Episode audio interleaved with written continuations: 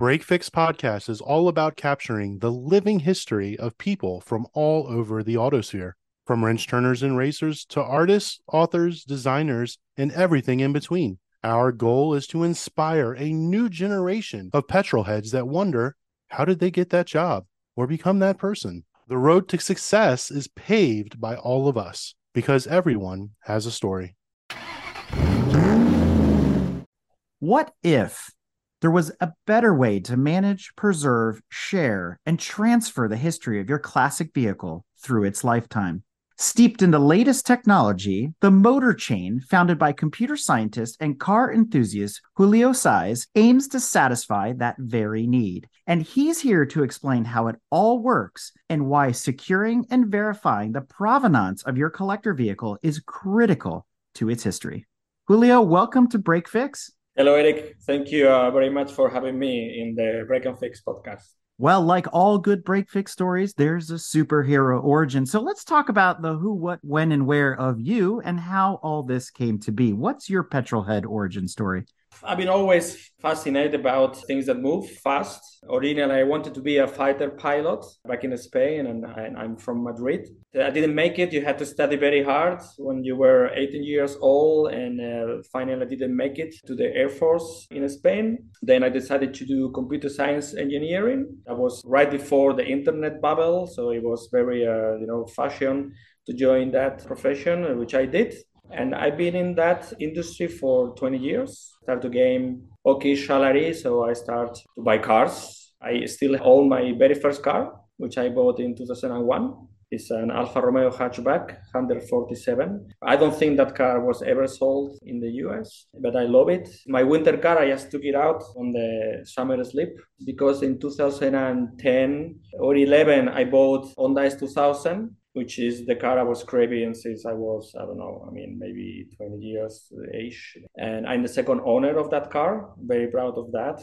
And it has now 70,000 kilometers of joy. It's 100% OEM. I don't plan to modify the car at all. And then in 2017, I wanted to buy a proper classic car. And that was the starting of The Motor Chain because I got my hands into 1977 Ferrari 308 GTB, Boludino Metallizzato. And that was the origin of The Motor Chain idea. That was the ignition of that. In the video on your website where you talk about the founding of The Motor Chain, the 308 is behind you and you're driving it around and you're talking about it. And you say very matter-of-factly that when you were shopping for your first classic car, you really didn't have something in mind. And I kind of chuckled because we're all petrol heads of a certain age. And the 308 is a bit the icon. So I wanted to ask, was Magnum P.I. as big of a deal in Europe as it was in the United States in the 80s? Yes, Magnum P.I. is very well known. It was never my favorite, to be honest. It's not a TV show. I like it a lot. I'm more Full Moon with Bruce Willis, and this kind of TV show. That was my show in the 80s, or Miami Vice, for example, more than Magnum P.I. The 308 came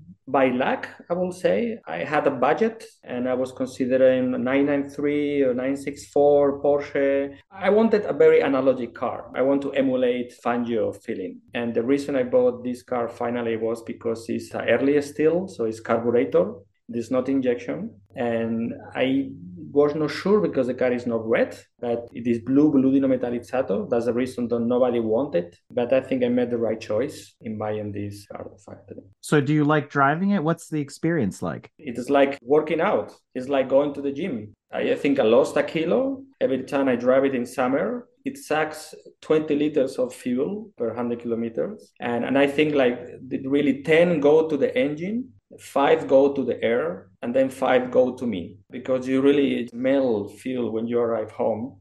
I love it. And honestly, it's full experience, whole sensorial experience. I really, really, really enjoy the car big time. So as you mentioned, the 308 is the jumping off point for The Motor Chain. So let's talk a little bit more about what The Motor Chain is. The backstory here is that when you bought the 308, as you said, it leaks fuel, but it has that analog experience. And there's probably a little oil in there, and you're not really sure what the history of the car is. And that's the most important part. When you take ownership as a custodian of a classic car, you want as much information as possible because you don't want to throw good money after bad. And you don't want to start replacing parts that have already been recently replaced. And without those records, it's really hard to tell. So what was it about the 308 that made you go, I wish I knew more about this car. In particular, this rate, I was lucky because the previous owner was a very good collector and he kept very good records of the work that he did. So the negotiation of the price was very transparent thanks to the fact that we knew what had to be done to the car, what was done to the car before. But it is true that going back a little bit to the car had a gap between 77 and 85.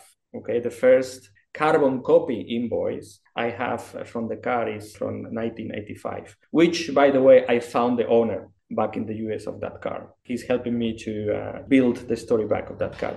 But the most important is when I bought the car, I took all the paperwork with me, and then I felt the responsibility of keeping track of it. We as an owners of cars, we do have a responsibility of documenting the car. And this is something that not every owner feels. That's why also one part of the Motor Chain is educating the community about the importance of documenting the car. This is fundamental.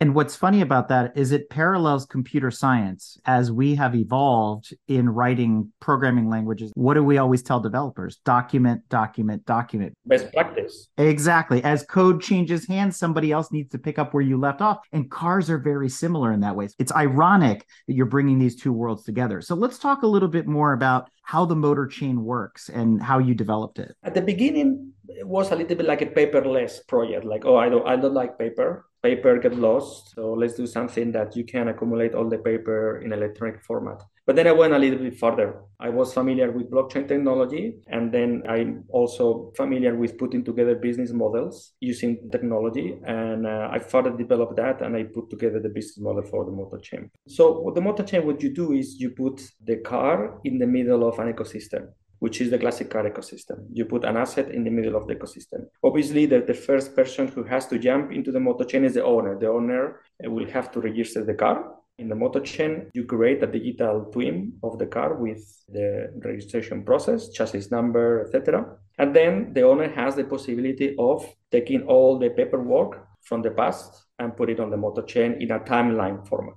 The most important thing of the Motor Chain is that you as an owner, you can open the car to third parties. So you take the car to your shop, to your mechanic, and then the mechanic can participate into your car's history. So they can input all the maintenance, all the work, all the restoration. They can document the work with photos. They can upload the invoices with photos, with PDF. And this input of any third party will be electronically signed off in the Motor Chain. And because we use blockchain technology and a little bit of governance, which is the validation of the identity of every user in the Motor Chain, the input in the car history done by third parties is irrefutable. Nobody can dispute in the future that this person did the job in the car. So you cannot fake it. That's the fundamental, let's say, functionality of the Motor Chain. I really like some of these features. One of them that sticks out to me, and Julio, if you don't mind me adding a request for engineering here, an RFE. Go ahead. The notebook part is fascinating, but I'd love to take it to the next level because there is the preservation part of classic car collecting, but there's also that resto mod part where you have a car that, you're trying to do something different with, or you're building a show car. There's a lot of custom builds in the United States. It would be fun to expand upon that notebook and not just be a to-do list, but a mod list, and to be able to write notes. And this is how we bored over the engine. And this is how we rewired the fuel pump. And, this is where the trick switch is to start the car, because some of these custom builds, when they change hands, you start scratching your head going, well, what did they do? Why is it like this? Why did they wire it like that? It'd be nice to have those builder's notes in there where you can go back and go, oh, okay, that makes more sense. And now I can trace back the history of that custom part of the build itself. Well, I have good news, Eric. You can do that already. Oh, that's awesome. Yeah, because you put an event in the timeline. We have a huge inventory of things that you can put there. And when you are building a resto mode, you should document that. Like you start in January 2024, okay, we'll start with the engine. And you can start documenting what you do with the engine. You take the engine out, you put the engine apart, and then I'm going to put it with these pistons, new bore, whatever. You should document all of that in the timeline of the car. Absolutely. It's available. You can do it, and you should do that. Exactly the way you describe is to be part of the car history. No question. Can you also add where you purchase the parts from in case you need to order another one? You have to.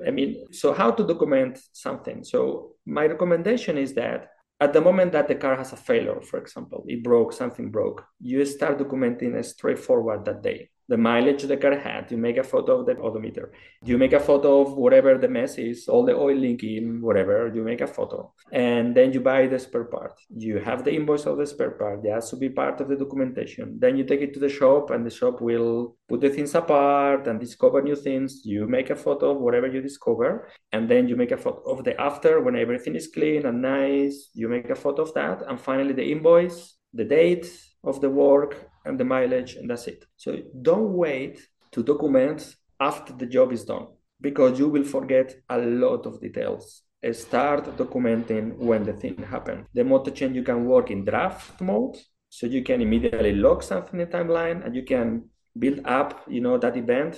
And then when everything is closed, is done, is fixed, the resto mode is finished, then you just close everything, you remove the draft mode, and then you stamp it in the timeline, and that's forever. So the timeline part of this makes sense, right? You're building a chronology of the vehicle. But for our listeners that may not be familiar with blockchain technology, can you boil it down and explain how that works and how it relates to the timeline that you're building? I think we're all familiar with the concept of database. So database, you accumulate information and you have it information somewhere, and then the information belongs to whoever owns the database. That's not the case of the motor chain. It's a distributed database. The timeline is just the format that we propose to represent the history of the car. I think it's very user-friendly to have the timeline of your car history in a way to represent what happened to the car in the past. The features of the blockchain, so why we use it. As I mentioned, we make the history irrefutable, the inputs of third parties, but also you can modify any input in the car. When you transfer the car to the next owner cannot modify anything in the timeline. And that mitigates the risk of someone telling lies about the car. So you cannot modify the past of the car. And the last thing we use blockchain is because the transfer of the asset. So we control the property of the car. So when you sell the car, you can transfer the car and all the documentation to the next owner. And this is controlled by blockchain technology, which is fundamentally the property transfer. The timeline and blockchain technology that you're using, as you said, the history of the car becomes locked. But you also proposed a use case which is contradictory to that in the sense that you have a hole in your history for the 308 between 77 and 85. So if you can't change the history, how are you able to modify missing records or add pieces where there are gaps in the timeline? No, you can. I mean, if I find something between 77 and 85, I can create an event and I say, oh, I found a new owner and I have the evidence, very important. I have a document telling me that some person owned this car or some shop maintained this car in 70s, and I can do that. What you cannot do is modify an input in the timeline that someone else did in the past. But you can put pieces in between if there's, say, you found another receipt or something like that. Yeah, the system will order this in a chronological way. So this is great. That adds a layer not only of security, of chronology, but also accountability, which is really important with a collector car. Who has been touching it? Who's been responsible with it? Maybe there's some parts that are missing. You can go back to that mechanic or that person and say, hey, is there a box of 308 stuff laying around that we forgot when the other gentleman or lady sold the car? Which also brings up an interesting point. You talk about the transfer of ownership. Is it possible to sell a vehicle through the motor chain? I didn't want the motor chain to be a marketplace, because there are many. There are very good, there are good, there are bad. There are online auctions, there are traditional marketplaces. But if you are selling your car and you want to have transparent and honest conversation with the final buyer or the two or three final buyers, you would like the buyer, or as a buyer, I would like to understand better what the history of the car is. And this is when the motor chain enters into the discussion. As an owner, you can open the car to the buyer. And the buyer in remote, obviously, will have time to take a look to the car history from the sofa in his living room with a glass of wine, understanding what happened to the car.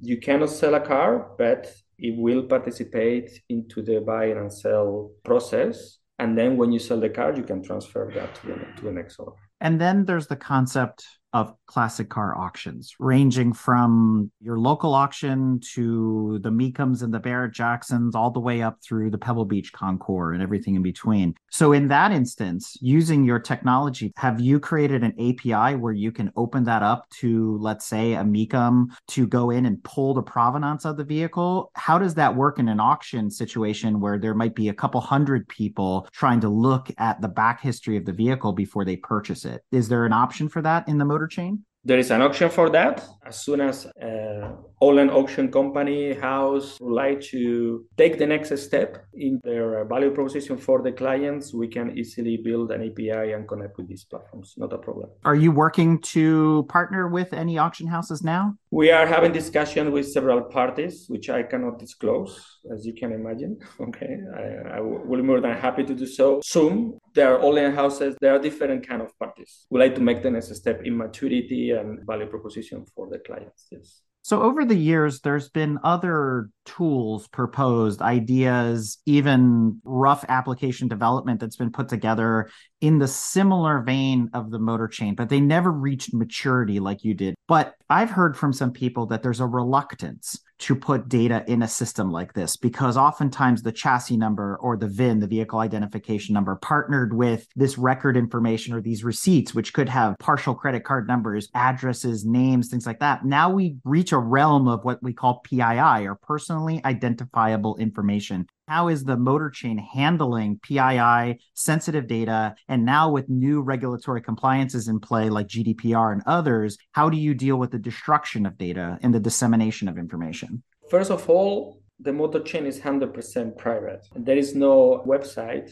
where you can browse for cars. The car and the information of the car belongs to the owner. It's only up to the owner to open the car to someone else. The sharing process starts with the owner and is in one direction only, and it's always one-on-one. So you always know who you are sharing the information with. So there is no broadcasting of information ever. Then as a data processor, which is our role here, we used best practices in development and best practices in hosting to avoid or to mitigate as much as possible the always inherent risk of managing electronic information in the internet. But we do not share the information with third parties. We do not have publicity in our platform. And of course, we do not trade with the collector's information or the car's information. That's not our business model. We are not a social media and we are not a marketplace, and therefore is the reason that the platform is a paid platform. It's not for free.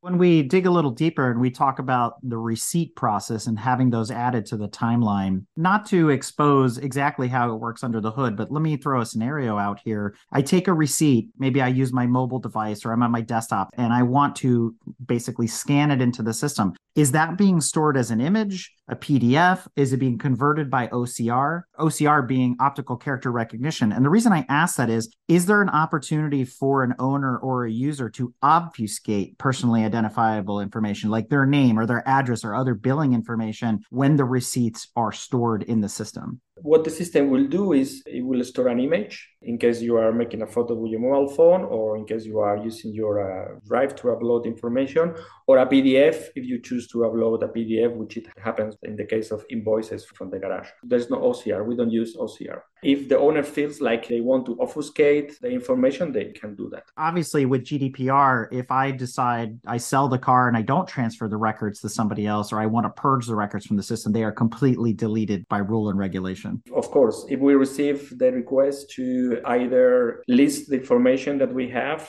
of a certain user or delete, we will delete, of course. In the process of developing this whole portfolio, there's a validation aspect of it too. So now there's another layer of personally identifiable information. You're adding in an identification like a driver's license. Why? We need that to secure the irrefutability of the information. I think we mentioned before the accountability. When you ask someone to participate in your car's documentation, you as an owner, as a car collector, you will show two persons with reputation. You will like your restorer or your very respected and reputed shop to document their work. And of course, we want that person, when documenting the car, is putting his reputation at stake. And you as a collector, you want that, because it's not only the collector saying my car is ABC, is good, is bad, is another party saying that this car is good or bad, or I have done this job. The trust on your car documentation increases with more people participating in your car history. The more people you have participating in your car history, the higher the trust and the higher the value of your car it will be.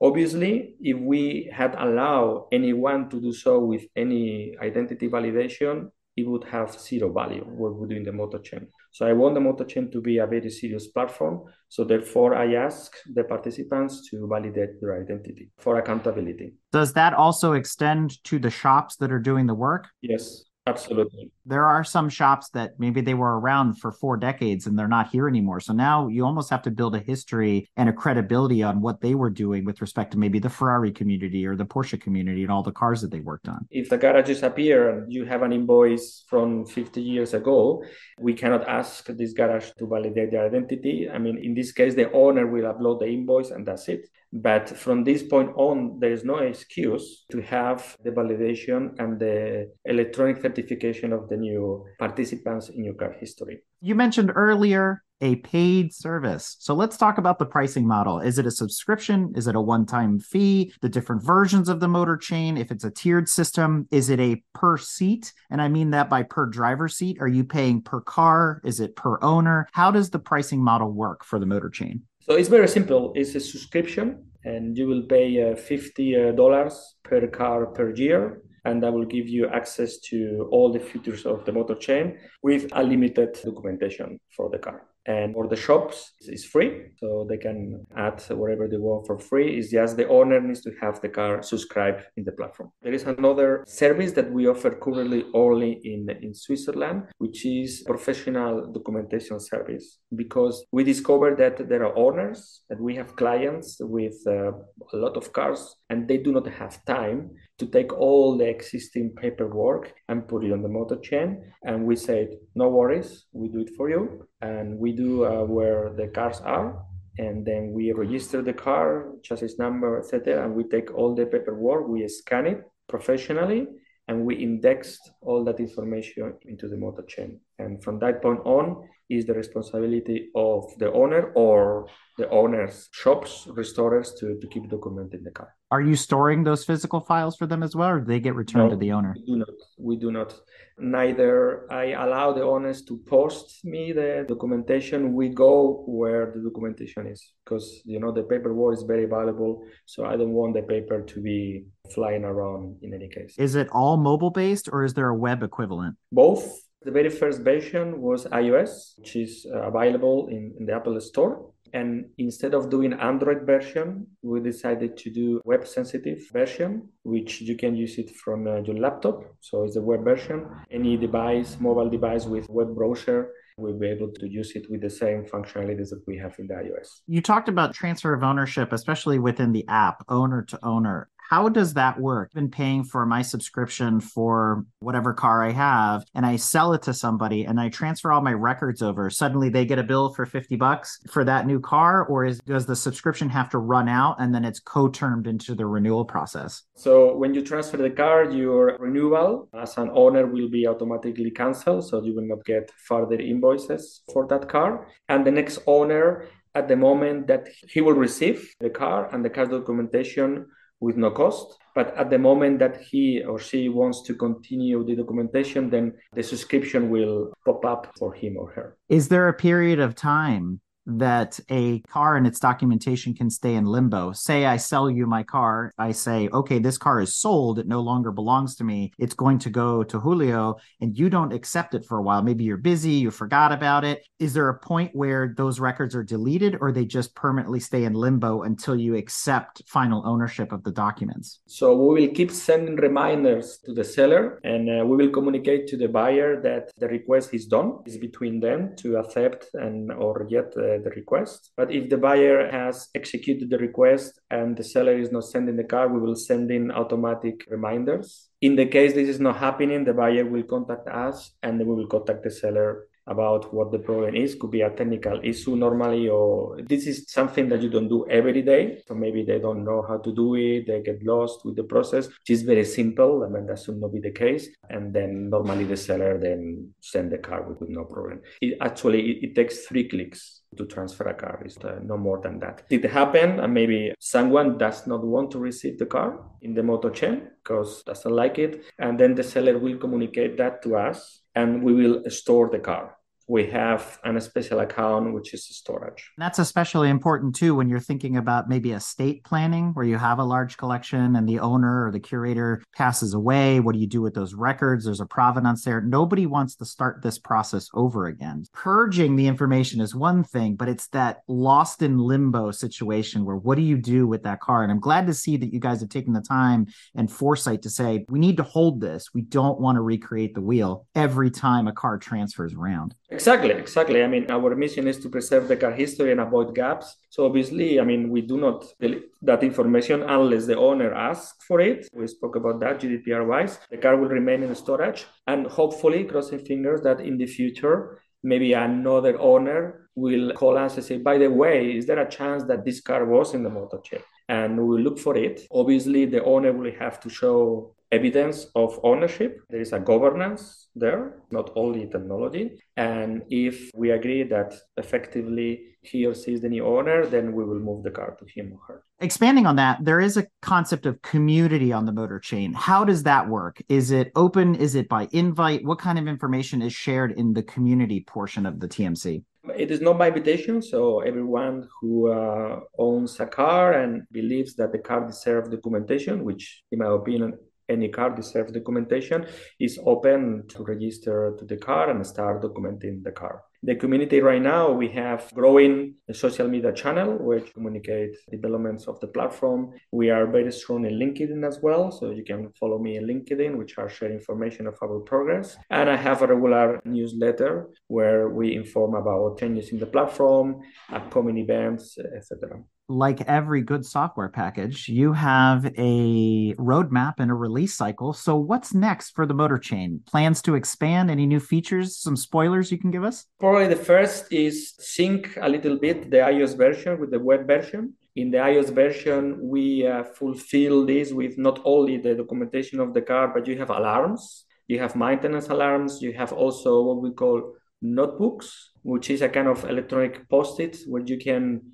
list the to-dos with the car. It's not really documentation, but you know, it's important to have the list of what you have to do with the car. So probably the next version will sync all these functionalities with the web version. The web version doesn't have this. It has only the documentation part, the history. A lot of users are asking me the possibility to print out in a PDF a summary of the car. They still like to have it paper. That could be probably the next future. Something which is already available is the history preserve sticker. The owners, they do have the possibility of asking us for this sticker. This is unique per car, and it comes with different colors in blue, silver, or gold, according to how good your documentation is. And then we will go through documentation and we will do a rating. Well, you know, we have the best documented car in show award. We will use the same methodology to rate the documentation of the car. And we will issue this very special high quality sticker that our owners, they have it in the windshield of the car. And you can show that not only the car is in good condition, but you also look after the documentation, and maybe you are a gold, history preserved gold ring by the motor chain. You're speaking my language, Julio. This is awesome. And you know what I can see? At least one convinced. I have one believer. Well, I can see it applying to even your passenger vehicles too, right? Because maybe they're not as prestigious as a classic car, but they have their own provenance. And when you go to go sell your Alfa 147 to somebody else and they go, well, this is a great car. It is what it is. It's a hot hatch. But it's nice to have that records that go with it, right? So this is really awesome to be able to do this for pretty much any vehicle that exists out there. If you love the car, it should be in the motor chain.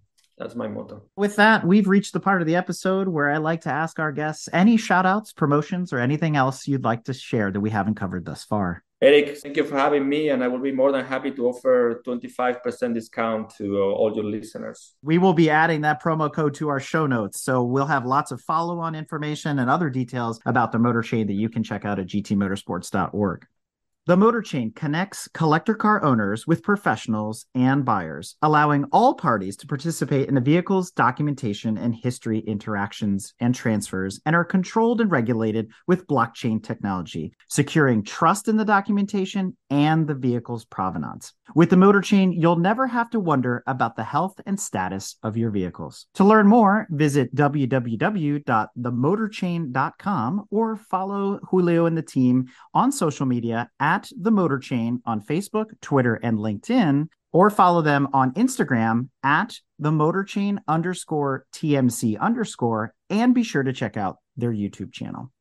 With that, Julio, I can't thank you enough for coming on BreakFix and sharing your story and introducing the collector car and even us motorsports guys to a new piece of technology, a new piece of kit that we need in our arsenal to be able to continue to love, cherish, and take care of our cars. There's been rumblings about the need for a product like the Motor Chain for a very long time, and I'm happy to see that someone like yourself has stepped up to make it a reality. So thank you for what you're doing. My pleasure, Eric. Thank you for having me. And this is my 5 cents for the car community. And I hope you guys will use it and enjoy it as much as I did building it. And like you say, the roadmap is not finished. So please come to me with ideas, and I'll promise I will put them in the roadmap for you guys. We hope you enjoyed another awesome episode of BreakFix Podcast, brought to you by Grand Touring Motorsports. If you'd like to be a guest on the show or get involved, be sure to follow us on all social media platforms at Grand Touring Motorsports. And if you'd like to learn more about the content of this episode, be sure to check out the follow-on article at gtmotorsports.org. We remain a commercial-free and no annual fees organization through our sponsors, but also through the generous support of our fans, families, and friends through Patreon. For as little as $2.50 a month, you can get access to more behind-the-scenes action, additional pit stop minisodes, and other VIP goodies, as well as keeping our team of creators fed on their strict diet of Fig Newtons, Gumby Bears, and Monster. So consider signing up for Patreon today at www.patreon.com/GT Motorsports. And remember, without you, none of this would be possible.